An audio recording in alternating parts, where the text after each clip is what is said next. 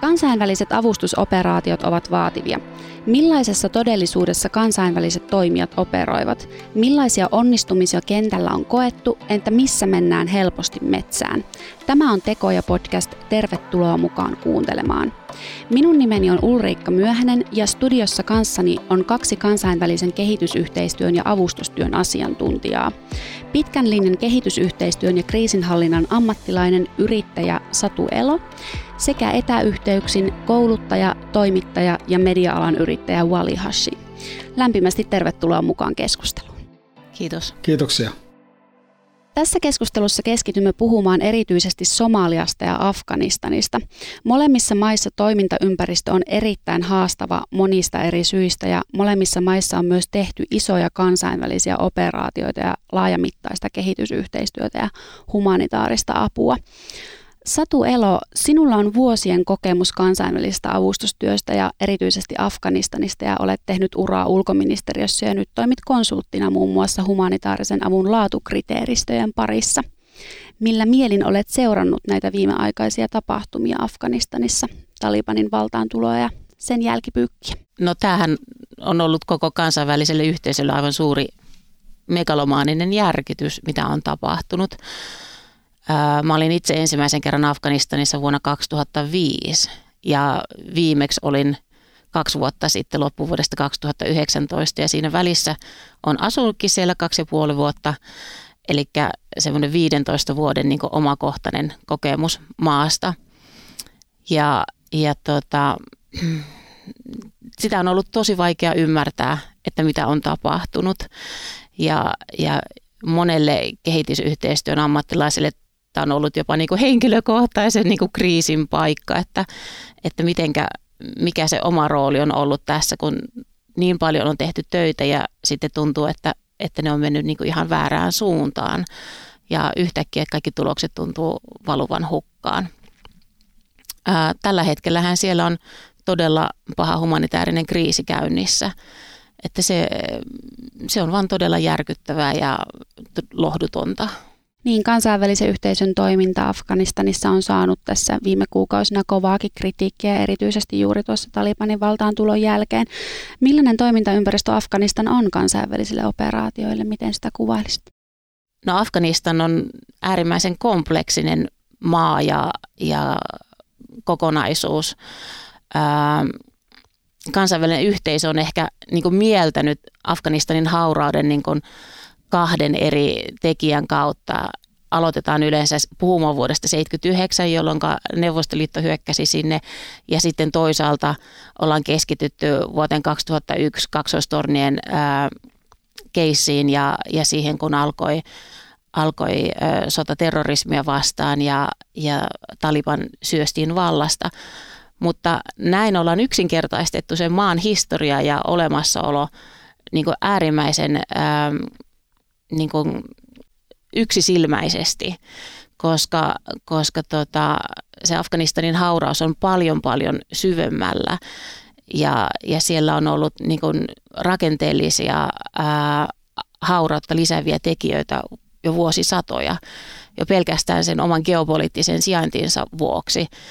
Afganistan sijaitsee suurvaltojen Iranin ja Pakistanin ja Intian ja entisen Neuvostoliiton välissä – ja, ja suurin osa maailman opiumista tuotetaan sieltä. Ja, ja siellä jo koko viime vuosisata niin kuin määrittyi pitkälle tämmöisen niin kuin valtataistelun välillä, jossa niin kuin yritettiin keskittää valtaa niin kuin keskushallinnon, keskushallinnolle ja, ja toisaalta sitten tämä periferian välinen jännitteisyys. Ja kaikki nämä tekijät niin kuin, katos kansainvälisen yhteisön silmistä, kun keskityttiin vain yhteen asiaan. Ja tämän viimeisen 20 vuoden aikana nimenomaan siihen niin kuin Talibanin jälkeiseen aikaan. Ja Taliban ja afganistalaiset laajemmin on sanoneet usein aika viisaasti, että, että tota, teillä on kellot, mutta meillä on aikaa. Ja nämä viime kuukausien tapahtumat on nyt niin kuin todella hyvin näyttäneet toteen, että, että näinhän se juuri olikin. Mm. Niin, Afganistanin kansainvälinen operaatio on jotenkin mutkikas asia myös ehkä ymmärrettävänä, koska se on niin, siinä on niin monta erilaista komponenttia. Mutta jos ajatellaan erityisesti ää, kehitysyhteistyön humanitaarisen avun näkökulmasta, niin miten siinä kontekstissa, mi, millaista siellä on ollut toimia viimeisenä vuosina? No Afganistanissa mun mielestä erityisen hyvin niin kun, tulee näkyväksi se tosiasia, että kehitysyhteistyö on vain yksi osa ulkopolitiikkaa. Ja, ja monesti se saatetaan alistaa muille ulkopoliittisille päämäärille, mikä, mikä varsinkin niin kuin kansalaisjärjestösektorilta ää, uransa aloittaneille kehitysyhteistyötyypeille, niin, niin se voi olla hyvin vaikea ymmärtää ja jotenkin tuntua niin kuin musertavaltakin, että, että, että jossain vaiheessahan tähän tapahtui myös niin kuin Suomen, Suomen osallistumisessa Afganistanin operaatioon, että, että se niin kuin alistettiin näille muille ulkopoliittisille päämäärille, että, että ää, todettiin, että, että Suomi on mukana Afganistanissa edelleen, vaikka niin kuin vuosi sitten sanottiin näin, että, että se pääasiallinen syy on Suomen transatlanttiset suhteet ja Suomen suhde Saksaan. Ja, ja näistä syistä oli tärkeää jatkaa kehitysyhteistyönkin rahoittamista suuressa mittakaavassa. Tämä on yksi esimerkki siitä, että kuinka kompleksista se työskentely on. Ja erityisesti hauraissa valtioissa, niin, niin tota, ää, viime vuosina, mistä ollaan puhuttu kovasti tästä rauhan, kehitysyhteistyön ja humanitaarisen avun kolmoisneksuksesta, niin, niin tota, se ei kauhean hyvin onnistunut Afganistanissa, että siinä tämä rauha, rauhakomponentti unohdettiin kokonaan, että eihän siellä missään vaiheessa ollutkaan olemassa rauhan sopimusta Talebanin kanssa. Ja, ja meilläkin Suomessa puhuttiin rauhan turvaajista, vaikka, vaikka oikeasti niin kuin Suomi oli, niin kuin suomalaiset sotilaat oli siellä myös sotatoimenpiteissä mukana. Afganistan on ollut niin kuin varmasti monimutkaisin ja haastavin kaikista operaatioista, missä Suomi on ollut mukana. Hmm, aivan. No Wali Hashi, ö, olet syntynyt Somaliassa, mutta ollut Suomessa ja tehnyt töitä jo parikymmentä vuotta täällä toimittajana ja yrittäjänä. Ja, ö, viestintä- ja kehityssäätiön kautta aloit tehdä myös Somaliassa töitä tällä alalla. Kuvaile sinä vähän Somaliaa toimintaympäristönä, millainen, millainen paikka se on? kansainvälisille kehitysyhteistyökuvioille. Joo, kiitos. Äh, toimintaympäristönä Somalia on, on turvallisempi paikallisella toimijoille, mutta, mutta, ulkomaalaisille, Somalia, mutta ulkomaalaisilla Somalia on vielä vaarallinen paikka. Ei ole helppo paikka niin kuin toimintaympäristön näkökulmasta, myös niin kuin kansainvälisen äh, kansalaisjärjestön näkökulmasta. Eli, eli tietenkin ja tämä yksittäisiä iskuja tapahtuu edelleen Al-Shabaabin toimista, terroristijärjestö Al-Shabaabin toimesta. On hyvä, on myös olemassa olemassa sellainen silloin tällöin Somaliassa poliittinen kriisi, joka aiheuttaa myös ongelma, kun puhutaan just kansainvälisen, kansainvälisen järjestön niin kuin to, to, toimesta. Niin, mutta muuten Somalia on kova vauhtia niin kuin pääsemässä jaloilleen pitkään sisällissodan jälkeen. On noin, te varmaan tiedätte, että, että yli kaksi miljoonaa somalilaiset elävät, somali, somalilaista elävät maan ulkopuolella. Eli diasporan rooli on tullut todella ja merkittävä Somalian yhteiskunnassa, erityisesti pääkaupunki Somaliassa – pääkaupunki Mogadishun, Mogadishussa. Jos esimerkiksi otetaan, otetaan esimerkki äh, poli, politiikasta, diasporalla on tosi iso rooli, jos miettii, varsinkin jostain syystä Pohjoismaa, Pohjola, Pohjolan poliitikkoja, jos miettii tällaista entinen pääministeri äh, Hassan Ali Khaire, joka on Norjan kansalainen. Sitten on vaihdettu tämän uusi pääministeri, se on niin Ruotsin kansalainen ja, ja presidentti on Jenkeistä ja, ja, ja niin, niin edelleen. Eli diasporan, voi, diasporan äh, näkyy todellakin äh, maan kehitykseen. Eli Somalia, Somalia on tällä hetkellä parempi, pikkusen parempi tilanne kuin siellä Afganistanissa. Voitko vielä kertoa siitä, että minkä tyyppisiä haasteita siellä ehkä voi olla tämmöisille kansainvälisille operaatioille? Haasteena on tosiaan ainakin turvallisuustilanne, kuten sanoin, koska silloin tällöin tapahtuu tämä yksittäisiä iskuja. Viime aikoina ei pelkästään Somaliassa on paljon keskusteltu Ää, tota, ja on paljon kyseen, on keskustelu, keskustelu käyty siellä Itä-Afrikassa kyseenalaistamaan länsimaalaisen toimet Afrikassa. Ja juuri tämä, tämä, tämä länsimaalainen ei, ei, ei mielestäni paljon nykyään yhtään paljon luoteta kuin aikaisemmin. Eli esimerkiksi jos puhutaan niin kuin, ä, turkkilaisten ja kiinalaisten tuomaa tällaista kilpailua, Somaliassa esimerkiksi turkkilaiset ovat olleet hyvin näkyvästi Somalian avustuskentällä.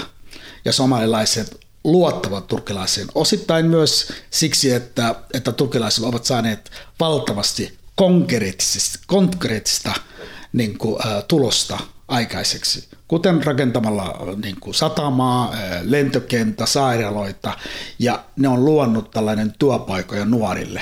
Ja tämä on niin kuin sitten, mahdollisuus on ollut tosiaankin monia, mutta siis niin kuin, tämä, se haaste on ollut sellaista, että ihmiset parhaillaan miettii, millä tavalla tämän länsimalaisten niin kuin vaikutteita, mikä on se, mikä on se tausta siitä koko avustus asiat, jos me ei nähdä niin kuin konkreettisesti samanlainen kuin turkilaiset tekivät.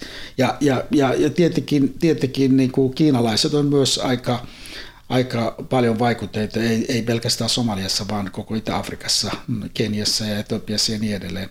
Mun mielestä haaste on ollut sellaista ymmärrystä, millä tavalla toiminta me pidetään tässä – niin, niin näissä, esimerkiksi Somaliassa, millä tavalla me rakennetaan rauhaa, keneltä kysytään, kuka maksaa, kuka on niin kuin sen, sen, sen, kenen päätöstä me tehdään. Niin kuin, tämä, on ollut, tämä on ollut niin kuin kaikkien haasteellisin, kun puhutaan esimerkiksi rauhan rakentamisen näkökulmasta. Kyllä, ja tämä keskustelu on varmasti esillä hyvin monessa paikassa, missä kansainvälisiä operaatioita on tällä hetkellä tai viime vuosina ollut käyt, käynnissä.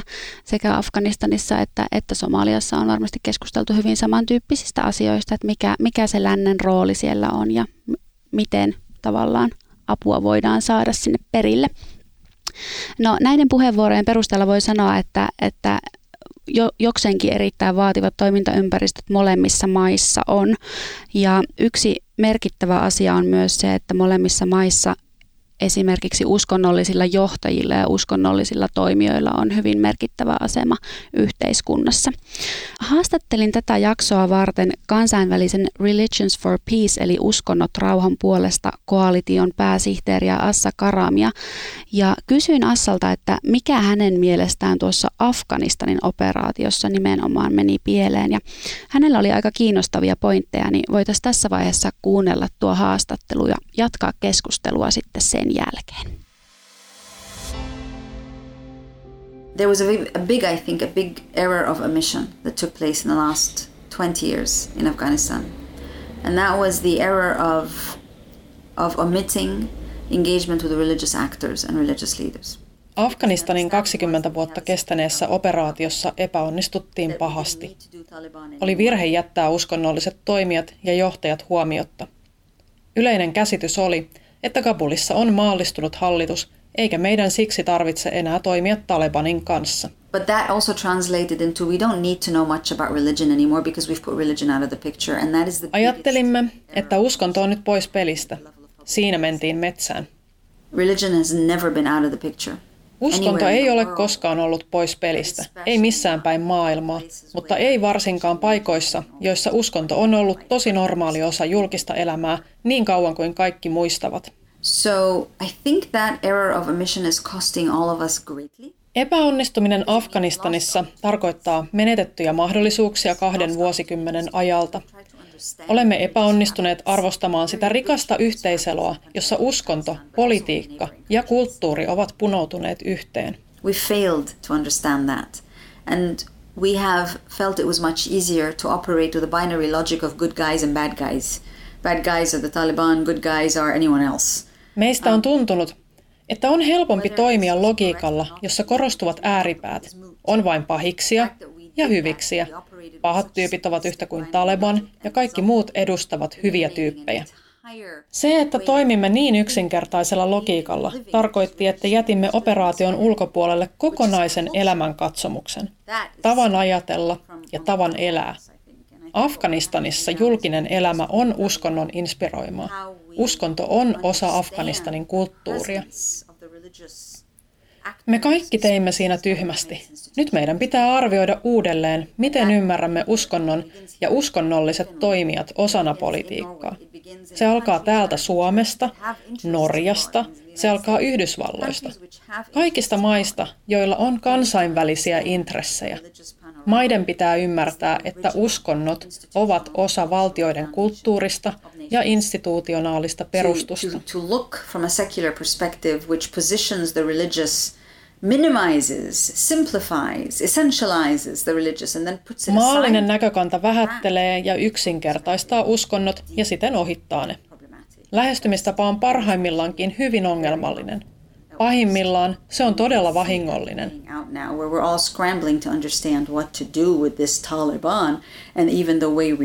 Näimme sen nyt, kun yritämme ymmärtää, mitä meidän pitäisi tehdä Talebanin kanssa. Jopa tapa, jolla viittaamme Talebaniin, antaa ymmärtää, että nämä ovat ihmisiä, jotka tulevat jostain Afganistanin ulkopuolelta. Syntyy mielikuva, ettei Taleban halua edistää Afganistanin asiaa omalla tavallaan. It's not that the rest of the world cares about Afghanistan Juttuhan ei ole niin, että länsimaat välittäisivät Afganistanin asioista enemmän kuin afganistanilaiset itse. On ongelmallista ajatella, että ulkopuolella tiedetään asiat paremmin. Tärkeä kysymys on, mitä Talebanin valtaantulo tarkoittaa ihmisoikeuksien näkökulmasta. And deeply terrified by the Taliban regime. What does it mean to then serve those uh, concerns and to be able to Monet afganistanilaiset ovat todella kauhuissaan Talebanin hallinnosta. Miten me voisimme auttaa heitä ja lievittää heidän hätäänsä? Meidän pitää olla perillä asioista ja toimia harkitusti. Uh,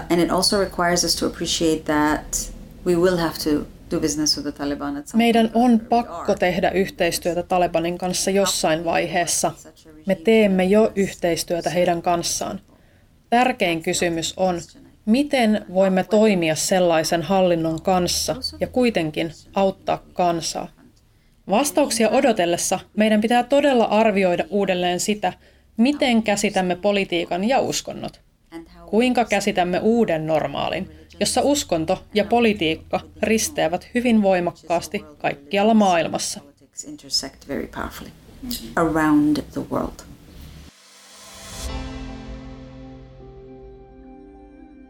Näin siis Religions for Peace pääsihteeri Assa Karam ja suomenkielisenä äänenä edellä oli Elisa Rimaila. Siinä oli aika suoraa puhetta siitä, miten länsimaat epäonnistuivat ottamaan mukaan uskonnolliset johtajat Afganistanin operaatiossa. Otetaan tästä tuoreeltaan kommentit teiltä ja Satu, sinulla on vuosien kokemus Afganistanista. Millaisia ajatuksia sinulla heräsi tästä haastattelupätkästä? Mun mielestä hän osui naulan kantaan ää, kun mä itse olin, olin työskentelemässä siellä, niin, niin kyllä se ihan melkein päivittäin tuli esiin, kuinka, kuinka maalistuneiden kollegoiden oli vaikea suhtautua afgaanikollegoiden ää, vaka, vahvaan uskonnolliseen vakaumukseen. Ähm, se me ei olla Suomessa esimerkiksi niin totuttu näkemään niin mieltämään sitä, että meille Suomessa uskonto on yksityisasia ja siitä ei puhuta välttämättä. Ja, ja tota, vaikka sulla olisikin työyhteisössä niin uskovia, niin et sä välttämättä tiedä sitä. Mutta, mutta siellä, siellä se uskonto tulee kaikessa esiin. Ja, ja tota, jos ei ole hyvin niin kuin kulttuurisensitiivinen niin kuin lähestymistapa, niin, niin sitä voi olla todella, todella niin kuin kömpelö niissä tilanteissa. Wali, miltä tämä sinun mielestäsi kuulosti tämä Assakaramin kertoma ja onko siinä jotakin peilattavaa esimerkiksi Somalian suuntaan?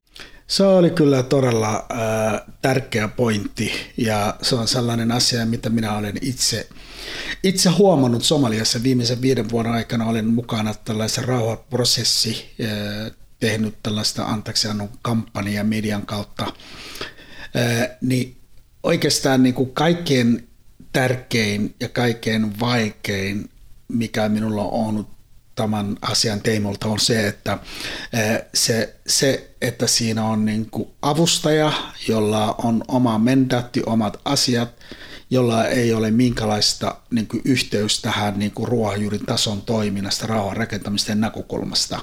Ja mitä mä tarkoitan ruohonjuurin tason toiminnasta? Mä tarkoitan sillä tavalla, että just mitä ää, tästä nyt puhuttiin, että että jos on Somaliassa esimerkiksi ollut jo 30 vuotta sisällissota, anteeksi, sisällissota, ja monen mielestä, somalilaisten mielestä sisällissota aiheuttaja on klaanijärjestelmä. Se on niin ruohonjuuritason ihmisten omasta identiteetistä. Niin ratkaisijat, ja jos rakennetaan joku päivä joku tietty rauha maassa, niin ratkaisijat pitäisi olla näitä ihmisen itse tekemässä.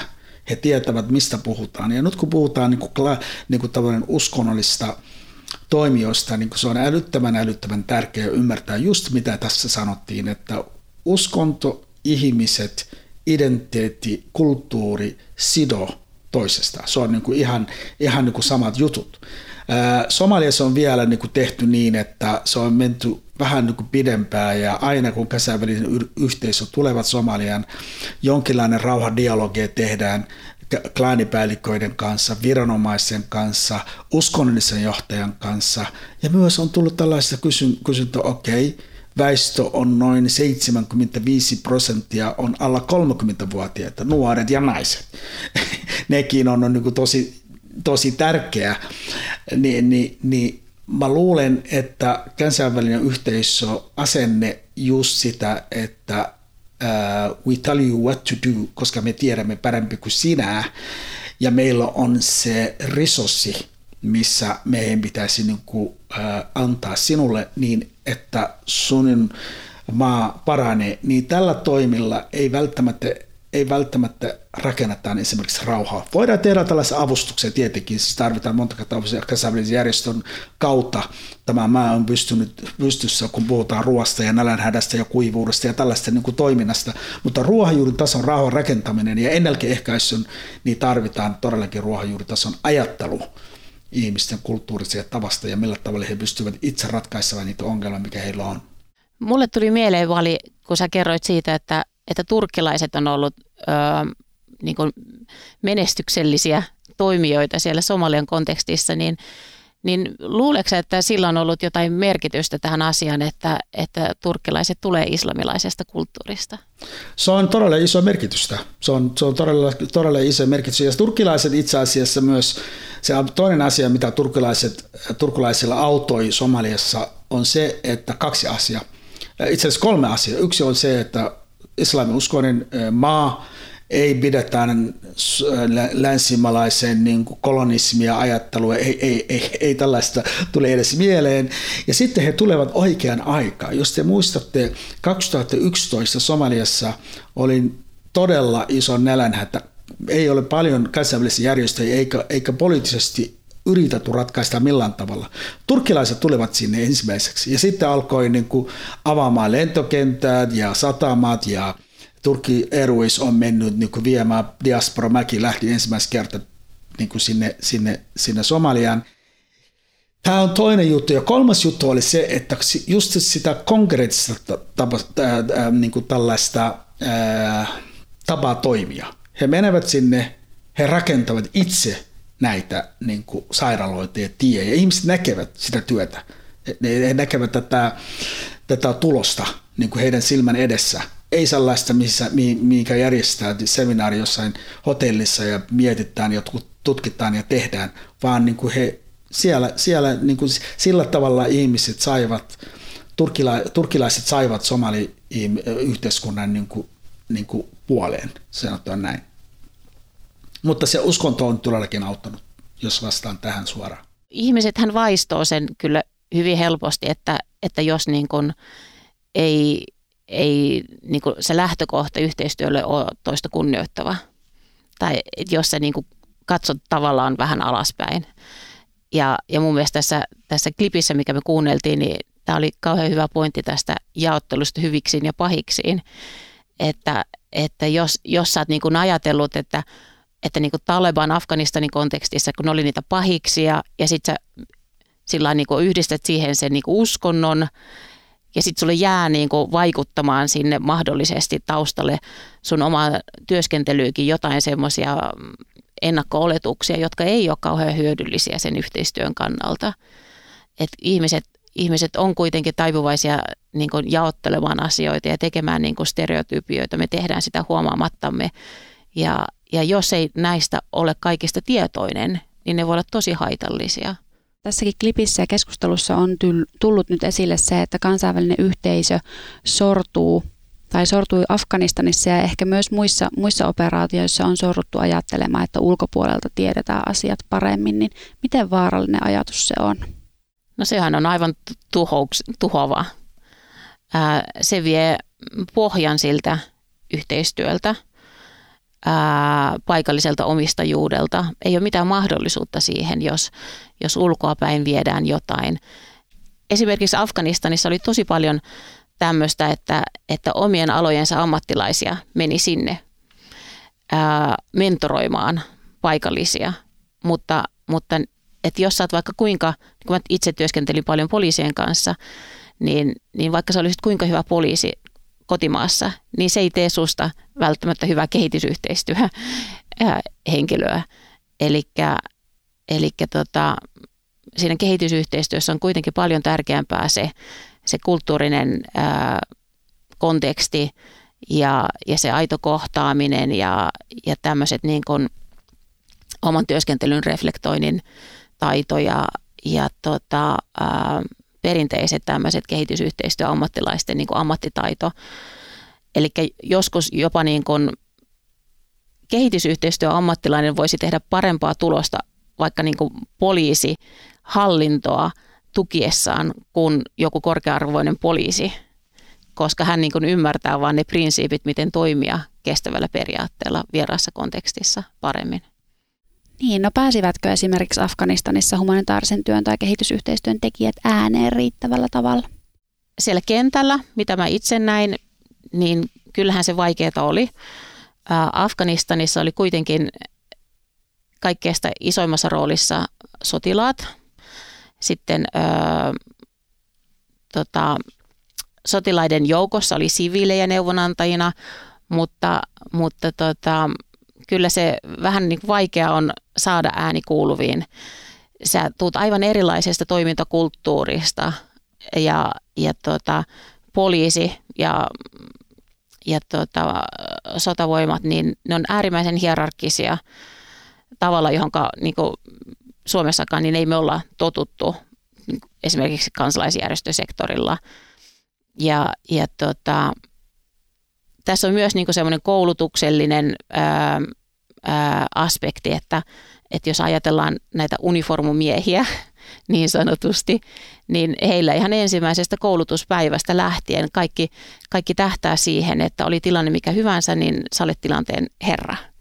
Ja, ja jos sä teet työs, työskentelet kehitysyhteistyötaustalla tämmöisessä kontekstissa, niin monesti ihan niin johtamistaito voi jo tulla haasteeksi, että ei osaakaan niin kuin, kehyammattilaiset ei osaakaan niin ottaa sitä johtoa samalla tavoin kuin, kuin joku toinen, jolla ei olekaan siitä kontekstista välttämättä vastaavaa osaamista, mutta hänellä on johtamisosaamista. Se on, se on kyllä äh, tosi tärkeä pohdinta ainakin.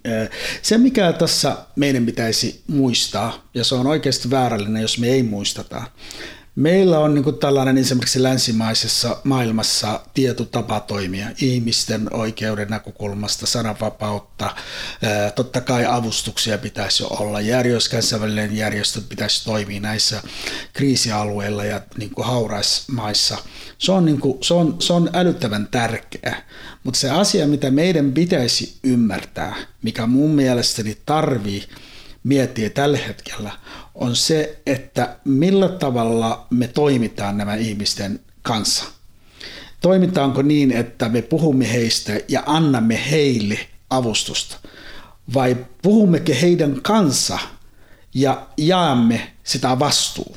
Eli jos ihmisille ei ole vastuu tehdä ää, niitä, niitä itse tai yrittää ainakin itse rakentaa joku, esimerkiksi rauhan rakentamista on todella tärkeä puhe, kun puhutaan näistä kontesteista. Niin rauhan rakentaminen korkeintaan, korkeintaan, jos ihmiset eivät pysty itse rakentamaan, niin ainakin puoliksi he eivät pitäisi olla. Päätökset olla mukana ja, ja, ja he eivät pitäisi olla niin ruohonjuuritason toiminnassa. Ja itse haluta tehdä, miten me saadaan siihen niin kuin, niin kuin, niin kuin saamaan, mutta ei, ei todellakaan rakenneta rauhaa tai ää, niin kuin jos asia tulee vain ylös alaspäin. Se pitäisi niin kuin lähteä alas ylöspäin. Ja se on, niin kuin, se, on se, niin kuin mikä mä olen huomannut ainakin Somaliassa. Se menee vähän pikkusen pieleen, että esimerkiksi Somaliassa keskustellaan klaanipäälliköiden kanssa ja, ja poliittinen dialogia tehdään. Siinä tehtiin osavaltioita, mikä on älyttävän tärkeää. Nämä on tosi tärkeää. Mutta unohdettiin myös sen, että kaikkien isoin väistö tai isoin tekijät, naiset ja nuoret, jotka, jotka tekevät ruohonjuurin tason toiminta.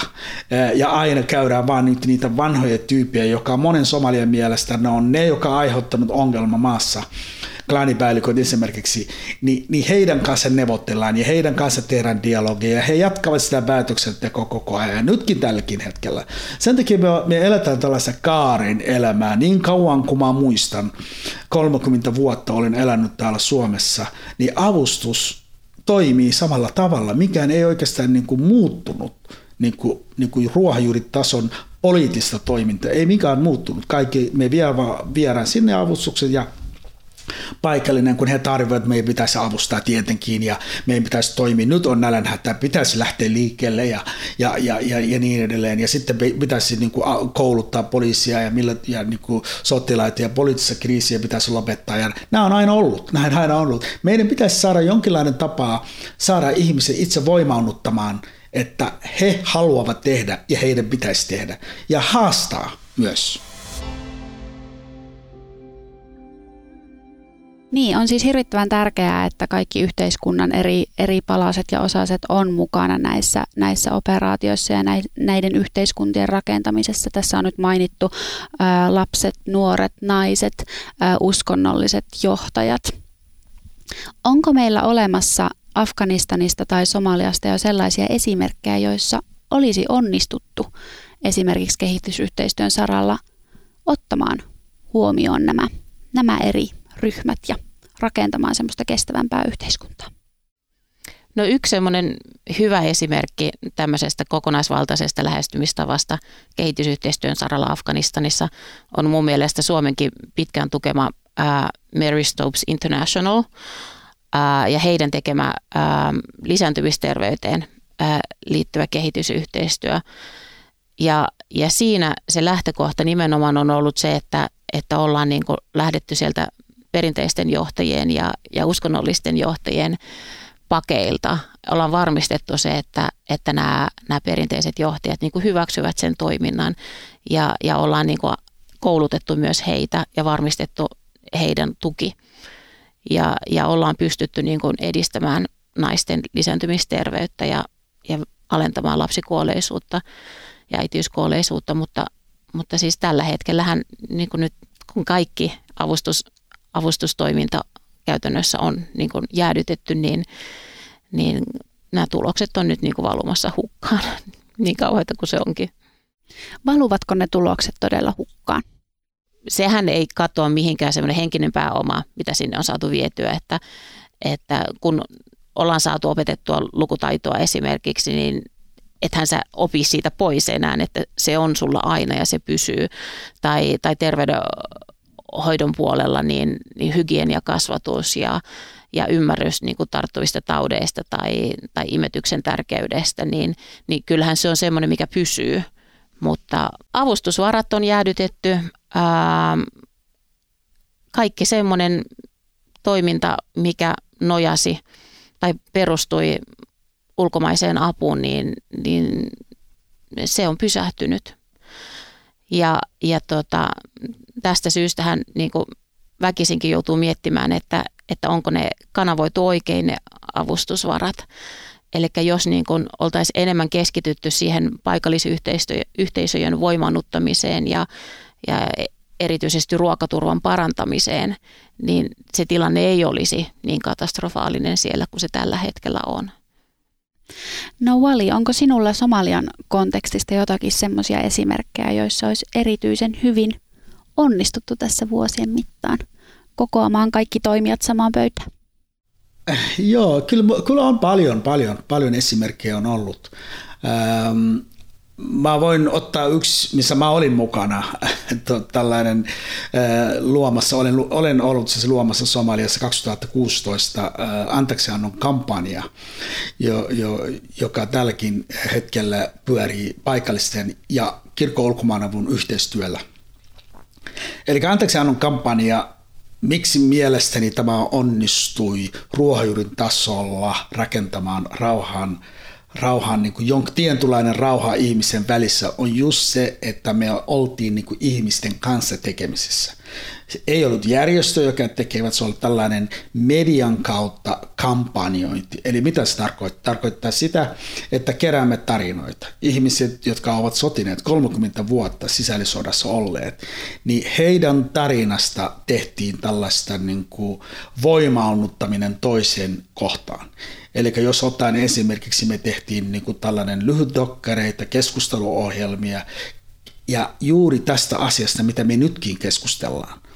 Miten me voidaan rakentaa oma, omassa kotimaassa, mitä meillä tapahtuu, mikä aiheutti tätä sotaa ja miten me päästään eteenpäin. Ja sitten tuodaan henkilötarinoita, joka, joka, joka, joka pystyisi kertomaan sen, että mitä hänellä on tapahtunut ja mitä hän on toisen ihmisten antanut anteeksi. Julkisessa tapahtuu kaikki. Ja ensimmäinen, ensimmäinen vuoden aikana, eli silloin kun me tehtiin anteeksiannon päivä Somaliassa, niin vuodessa meillä on tullut 103 ihmistä, joka haluavat joko antaa anteeksi tai pyytää anteeksi. Ja mitä kaikkea ihmiset itse järjestävät näitä niin kuin tapahtumia, keskusteluohjelmia. He, he niin kuin luotiin sellainen ilmapiiri. Mä en voi suoraan sanoa, että me rakentamme siellä rauhaa, vaan, vaan luotiin sellainen ilmapiiri, joka ylipäätään tästä anteeksiannosta ja rauhassa on tullut sellainen kulttuuri, mistä keskustellaan. Kaikki, missä me tavataan ja kaikki poliittiset keskusteluja, kaikki klaanikeskustelu, uskonnollinen keskustelu on tullut tällainen äfis. Äfis tarkoittaa anteeksi annon. Ja se, se mä oon niin huomannut, että jos toimitaan oikeasti ruohonjuurin tason ihmisten parissa, niin ihmiset itse tekevät näitä, näitä juttuja ja he, pitää vähän näyttää heidän niin kuin tie, millä tavalla voidaan, voidaan niin kuin yhdelle pienelle eleillä tekemään niin kuin muutosta. Ja tämä on se, mikä tuli mieleen tässä, tässä kun kysyt tästä, mikä on niin kuin viime aikoina kyllä onnistunut hyvin. Ja kiitos, kiitos Kirkko Ulkomaanavulle. Kirkko Ulkomaan ainoa järjestö, joka, joka ymmärsi sen ja, ja tietyllä tavalla oli mukana tähän. Heitän tämmöisen kysymyksen tässä vaiheessa, että miten me voisimme tulevaisuudessa onnistua muuttamaan tämmöisiä isoja rakenteita? Miten me voitaisiin kehittää uusia tapoja tehdä asioita, että me ei ehkä astuttaisi uudelleen niihin samoihin sudenkuoppiin? Ja onko tästä jo jotakin esimerkkejä olemassa? Joo, se on vaikea kysymys. Se on todellakin vaikea kysymys, just mistä me nyt puhuttiin äh, koko päivä mielestäni. Ainakin mun mielestä olisi se, että se, että me päästään se ratkaisuun, niin kun päästään, päästään tekemään näitä asioita, mitä me parhaillaan keskustelemme, ainakin tarvitaan muutosta sekä kansainväliseltä taholta että paikalliselta taholta. Että, ja se muutos ää, pitäisi olla sen, että ollaan just, ollaan just läsnä, missä on niin kuin ruohonjuuritason toiminta mielestäni. Ja mikä, mi, mitä esimerkkiä tässä on olemassa, niin on kyllä, me tehtiin tällaista äh, viestintä- ja kehityssäätiön kautta sellaista niin kuin hanke, äh, toimittajan kouluttaminen. Ja miksi toimittajan kouluttaminen on ollut tällainen tosi tärkeä on ollut se, että, että mielestämme toimittajat, äh, opettajat, näitä nämä on niin se alue, millä meidän pitäisi niin tehdä hirveästi hommia, koska nämä voi aiheuttaa tai tuoda asennemuutosta. Jos tarvitaan yhteiskunnassa asennemuutosta, ei varmaan niin kokouksissa tai seminaarissa tai, tai, tai tutkimassa, tutkinnan näkökulmasta ei varmaan saada aikaiseksi. Meidän pitäisi niin yhteiskunnassa yrittää ruohonjuurin tason muutosta. Ja miten me tehdään? Koulussa tehdään yhteistyötä ja media, ammattimedia käytetään hyväksi, koska media on, media on valta. Medialla on valta ja pystyy opettamaan ja muuttamaan ihmisten asennetta, jos käytetään oikein niin kuin se voi myös tuhota ja, ja, ja aiheuttaa sota, mutta se riippuu tietenkin, miten sinä käytät. Niin, niin, niin, niin viesti- ja kehityssäätö, kun me tehtiin, me keskityttiin toimittajat ja, ja, ja just se syy, miksi me tehtiin, on just sitä, että, että voimaannuttiin toimittajat siitä, että he voivat saada aikaiseksi ruohonjuuritason asennemuutosta. Niin, on olemassa sanonta bad news is good news. Huonot uutiset ovat hyviä uutisia, joka viittaa siihen, että uutiset on luonteeltaan usein vähän tämmöisiä huonoja ja niitä päivä isompia uutisia. Siitä voi syntyä kuva, että maailmassa tapahtuu vain huonoja juttuja. Vali toimittajana, miten ajattelet sitä, mikä rooli medialla ja muulla tiedon välityksellä ja esimerkiksi järjestöjenkin viestinnällä on siinä, että millaisena nämä kansainväliset avustushankkeet näyttäytyy tavallisille ihmisille bad news is good news. Tätä logiikkaa, se riippuu missä olet. Jos olet Suomessa, niin sotaa ja tällaista niin kuin aiheuttaa iso uutinen. Mutta mitä Somaliassa esimerkiksi tai Afganistana aiheuttaa iso uutinen on se, että meillä onkin rauha. Ja sitten yhtäkkiä sä oot puhumassa rauhasta ja se on kiinnostava, se ei ole ennen nähty. Tämä on niin kuin se, se riippuu missä maailmassa me eletään. Mutta medialla on valta, valta, valtavan suuri rooli. media voi voisi, voisi esimerkiksi enemmänkin esi- esitellä Afrikan siitä näkökulmasta, ää, millaista mahdollisuuksia Afrikassa on, ää, eikä esitellä Afrikan vain avun ää, vastaanot, vastaanottajana tai vastaan maantereella. Totta kai nyky, ää, nykyisen kaltainen ää, uutisointi pistää miettimään, että mihin avustusrahat ovat menneet esimerkiksi, kun vuodessa toisaan vuodesta näytetään Afrikan niin kuin kurjuutta. Eli jos Afrikka on näin vuodesta toisen näkyy vain kurjuutta, niin miten avustus on saavuttanut? Avustusrahoja niin kuin tällaista jos, jos on niin kuin mennyt perille ja, ja ihmiset autetaan, mutta siis medialla, ja media myös voi käyttää rauhaa. Mä voin sanoa äh, Ulrika se, että jos me, ilman mediaa, esimerkiksi tämä anteeksi annon kampanja, mitä me tehtiin, ei oltaisi tehty. Se on vain pelkästään puhtaasti median kautta. Ja voidaan median kautta rakentaa rauhaa, voidaan käyttää positiivista. Se riippuu tietenkin, mistä konteksti ja missä maailmassa sä olet ja mikä näkökulma, mikä mediatalo sulla on, millainen sananvapaus kuvia sulla on, niin kuin siinä on monta monta tekijää, mutta jos systemaattisesti, mä voin sanoa, että journalism juttu esimerkiksi, jossa voidaan, voidaan niin kuin keskittyä tiettyyn aiheeseen, millä tavalla voidaan rakentaa rauhaa Afganistanissa, koulutetaan toimittajia ja koulutetaan toimittajia niin, että he opetetaan, millä tavalla he ottavat tällaisen näkökulman, joka voisi saada ihmiset, niin kuin heidän puolet ja ihmiset niin kuin rakentamaan heidän omaa kotimassa median välityksillä meillä on tullut Afganistan, Afganistanissa todella huono kuva. Mä en ole, ihmisillä, ihmisillä on tällainen kuva. Somalia, merirosvo, terrorismi, kaikki nämä on tullut median välityksillä. Afrikassa on aina nälänhätä, heillä ei ole mitään. Niin, kuin, niin voidaan kääntää sen kolikon toisella puolella ja kääntää niin kuin sillä positiivisen näkökulmasta. Mielestäni medialla on paljon rooli. Kun puhutaan kansainvälinen järjestön toiminnasta, Mä voin väittää ja sanon, että ei osata. He eivät osaa käyttää mediaa tehokkaasti. Koska, koska jos osataan median käyttää tehokkaasti, he voivat saada aikaiseksi todella, todella paljon. No mitä sä tutuumaat tähän medianäkökulmaan? Tietysti Afganistanissa tällä hetkellä toimittajana toimiminen on aika haastavaa, haastavaa ja ei niinkään helppoa hommaa, mutta miten olet nähnyt tämän?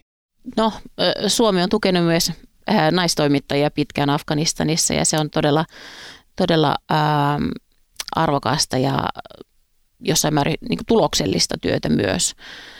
Äh, mutta ihan totta, mitä Vali sanoi, että medialla voisi olla paljon suurempi rooli, positiivinen rooli myös näiden kehitys, kehitysvaikutusten niin kuin vahvistamiseksi. Mutta ylipäätänsäkin, niin, niin se, jos niin kuin ajatellaan, että mitä tulevaisuudessa pitäisi tehdä paremmin, niin, niin mä just mietin sitä, että, että tämä, tämä eri hallinnon ja ammattikuntien välinen niin kuin yhteistyö, niin, niin sitä vaan pitää oppia vahvistamaan ja tämmöistä niin kuin intersektionaalista ää, kehitysyhteistyötä, sitä, sitä pitää olla vahvistamassa. Ja, ja tota, vieläkin pidemmälle kuin pelkästään vaan niin kuin tämän rauhan kehitysyhteistyön ja humanitaarisen avun kolmoissidoksen kautta. Hmm. Millä eväin sitä lähdettäisiin nyt tässä ihan lähiaikoina viemään eteenpäin? Varmaan ne ää, suunnittelut pitää tehdä hyvissä ajoin niin kuin etupainotteisesti ja, ja varmistaa, että on olemassa tämä, tämä yhteistyön tapa ja, ja yhteinen ymmärrys siitä, että mitä ollaan tavoittelemassa toiminnalla.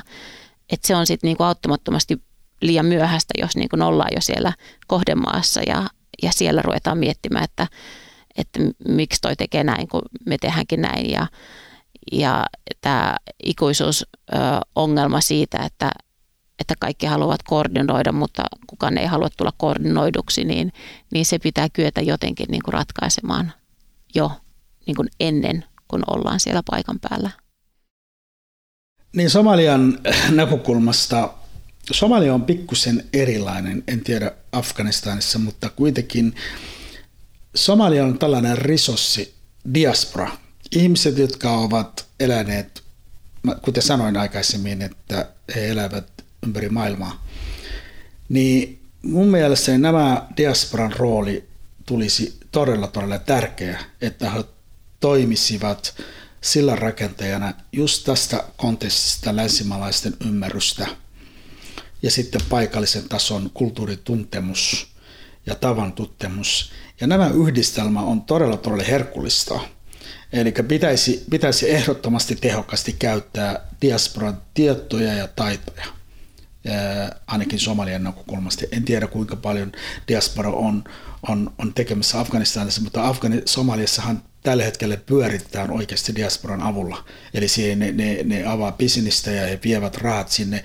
Ja eniten avustus, mitä Somalia on koskaan saanut viimeisen 30 vuoden aikana, oli Somalian diasporan tahoilta lähetetty rahat perheille ja niin kuin, sukulaisille ja, ja, ja niin edelleen. Se on, niin kuin, en tiedä, en vielä nähnyt sitä viime laskussa, mutta miljardia vuodessa tai miljoonia vuodessa on puhuttu tästä. Niin kuin, se on älyttävän älyttävän tärkeä se rooli. Ja mun mielestä se pitäisi vahvistaa tässä länsimaalaisessa se, että ihmiset pystytään tekemään, pystytään niin kuin heidän taitoja käyttämään. Tiivistäen mitkä elementit meillä pitäisi tulevaisuudessa olla näissä avustusoperaatioissa mukana, että nämä varmasti näyttäytyisivät sitten parempana tulevaisuudessa? Joo, se voi kuulostaa vähän itsekässä, mutta media. Ehdottomasti. Avustus ja media pitäisi, ää, tota, en tarkoita kaikki mediat, siis systemaattisista median rooli pitäisi olla avustuksen läsnä tai mitä me tehdään, koska silloin, silloin saa sitä kautta, varsinkin kun eletään tällaisessa digitaalisessa maailmassa, sosiaalimedian maailmassa, jossa niin kuin, me ollaan kuitenkin tekemisissä toisemme. Miksi afrikalaiset nyt esimerkiksi yrittävät keskustella tästä toiminnasta? Juuri siitä. Me olemme niin kuin, elämme globaalissa maailmassa tällä hetkellä ehdottomasti ja se, me tiedämme mitä kukakin pystyy tekemään. Tehokkaasti media käyttäminen olisi, olisi sellainen tärkeä. Entäs Satu, mitkä on sinun evät? No kulttuuri- ja konfliktisensitiivisyys, nämä on ö, asiat, jotka pitäisi ottaa haltuun ennen kuin lähdetään minnekään, minnekään erityisesti hauraaseen, hauraaseen toimintaympäristöön. Mutta, mutta tota, ää, yksi tämmöinen Suomen vahvuusalue on ollut pitkään sukupuolten välisen tasa-arvon edistäminen ja, ja tämä on asia, mitä ei voi niin kuin tarpeeksi korostaa, sen tärkeyttä. Ää, se on ihan konkreettisesti, niin se on todella tärkeää, että, että myös avustustyöntekijöiden joukossa on mahdollisimman paljon naisia – koska jossain tämmöisessä hyvin konservatiivisessa kontekstissa, kuten Afganistan, niin miehillä vaan ei ole pääsyä niiden naisten luokse. Ja, ja näitä naisia pitää olla avustustyöntekijöinä, mutta, mutta ihan yhtä hyvin pitää olla, olla poliiseiden joukossa tai, tai sotilaiden joukossa, että, että jos halutaan saavuttaa – koko väestö, niin, niin ei voida jättää puolta väestöstä ja, ja myös niin kuin sen toisen puolen myötä usein lapsia sitten niin kuin huomioimatta. Tähän ajatukseen on hyvä lopettaa tämä keskustelu. Suuri kiitos tästä kiinnostavasta juttutuokiosta Satu Elo ja Wali Hashi. Ja iso kiitos myös sinulle, joka liityt seuraan esimerkiksi työmatkalta, lenkkipolulta tai ihan vaan sieltä kotisohvalta. Moi moi ja kuulemiin täältä studiosta.